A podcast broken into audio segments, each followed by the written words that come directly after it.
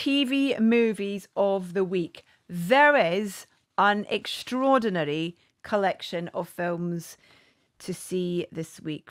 Uh, Ewan McHugh on Twitter says To Die For, a phenomenal film with Kidman's best performance.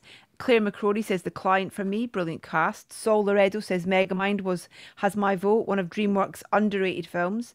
Great voice cast from Will Ferrell and Brad Pitt, and a great soundtrack. I love it. Uh, Verbalivo on Letterboxd says Roxanne. It's got a couple of standout moments of comedy gold. The 20 nose joke scenes and the radio mic wooing. There's not a wasted character in the whole film, and the story is pretty much bulletproof. Also, it's just lovely, warm, good natured, and full of heart. Who doesn't need a bit of that feeling in their lives? What are you going to go for, Anna? Such a great selection of films. I don't think there's a hard. I don't think there's a single film on this list that I don't really rate in one way or another. Well, you know, maybe Saturday Night Fever. That's not that's hasn't aged very well at all. Go What? no, sorry. Ah. No. Yeah, go listen to Oh, You're Wrong About Disco. Demolition Night podcast episode instead of watching Saturday Night Fever. I'm sorry. Oh. I know I'm gonna get absolutely roasted for this on twi- on Twitter, but you know what? Yes, I will die on this hill. L- listen, Wow. read the actual article, listen to the story behind Disco and the Disco Demolition Night in particular, and you will see why this film has aged very poorly. You know, yes, I love John Travolta in it; he's phenomenal. But whew, this film is. Didn't- Mm. Okay. What are you going for, though? I'm going for To Die For.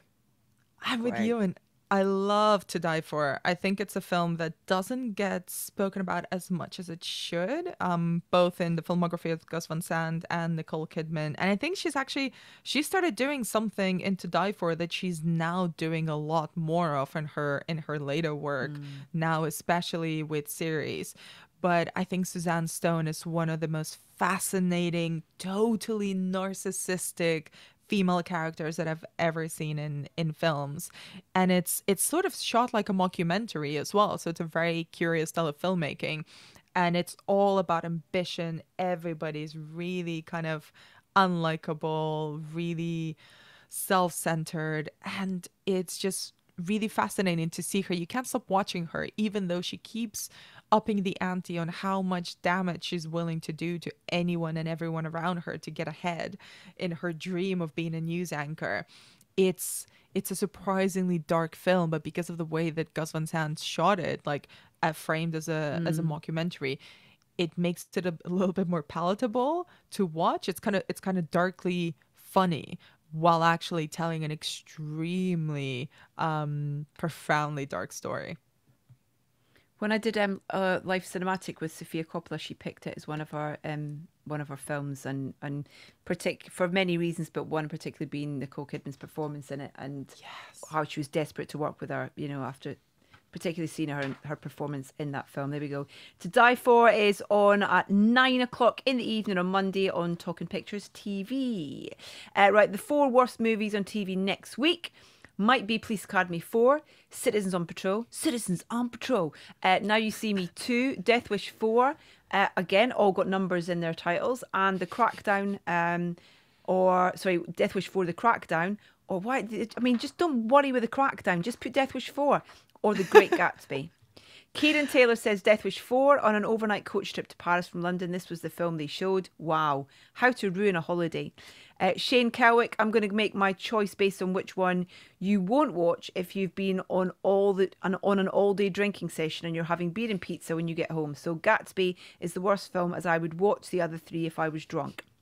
Dan Scott, I wish the fact they didn't call it Now You Don't was the worst part of Now You See Me Part 2. Sadly not. J.H. Taylor says, um, Police Academy 4, aiming low anyway. Uh, Death Wish 4, going never going to see. Um, the Great Gatsby, absolutely terrible old sport. Now You See Me 2 was just mind crushingly tedious, talented cast, but I didn't care and it wouldn't end up. Uh, sorry, and it wouldn't end. So that's my pick. Ooh, right then, what are you going for, Anna? I mean, there's a great um new format of ranking. There are films that are good only if you're drunk, and the drunker you are, the Yeah. better the film becomes. You better they are, Um, yeah. I'm gonna go with Now You See Me 2, partly because they missed a trick by not calling me Now You See Me Too, as in the word T double O. The Come on, yeah. that would be that would be cute. But no. And it's as unimaginative as that missed pun joke. It's I think the worst thing a film can be is boring, and this is so bad, it's boring. And frankly, don't give me don't don't put CGI in my magic shows. I don't come to see magic. I mean, I'm not to go see magic shows anyway. Um, but if I went to see magic shows, I don't want any CGI in my magic show. There's a reason stage magic is called stage magic. There's an art form to it. Don't CGI it. If I want CGI, I'm to go see Fast and the Furious 9.